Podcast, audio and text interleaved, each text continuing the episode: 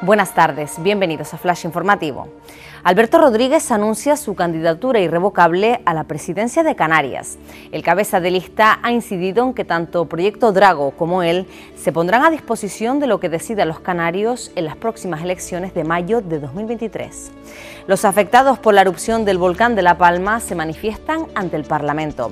Su objetivo es exigir que los presupuestos de la comunidad autónoma del año próximo, cuyo debate y votación se realizarán esta semana, recoja las partidas y medidas necesarias para un auténtico plan de recuperación. Miguel, a un paso de cumplir su sueño, confirma la celebración del concierto benéfico el próximo 4 de enero.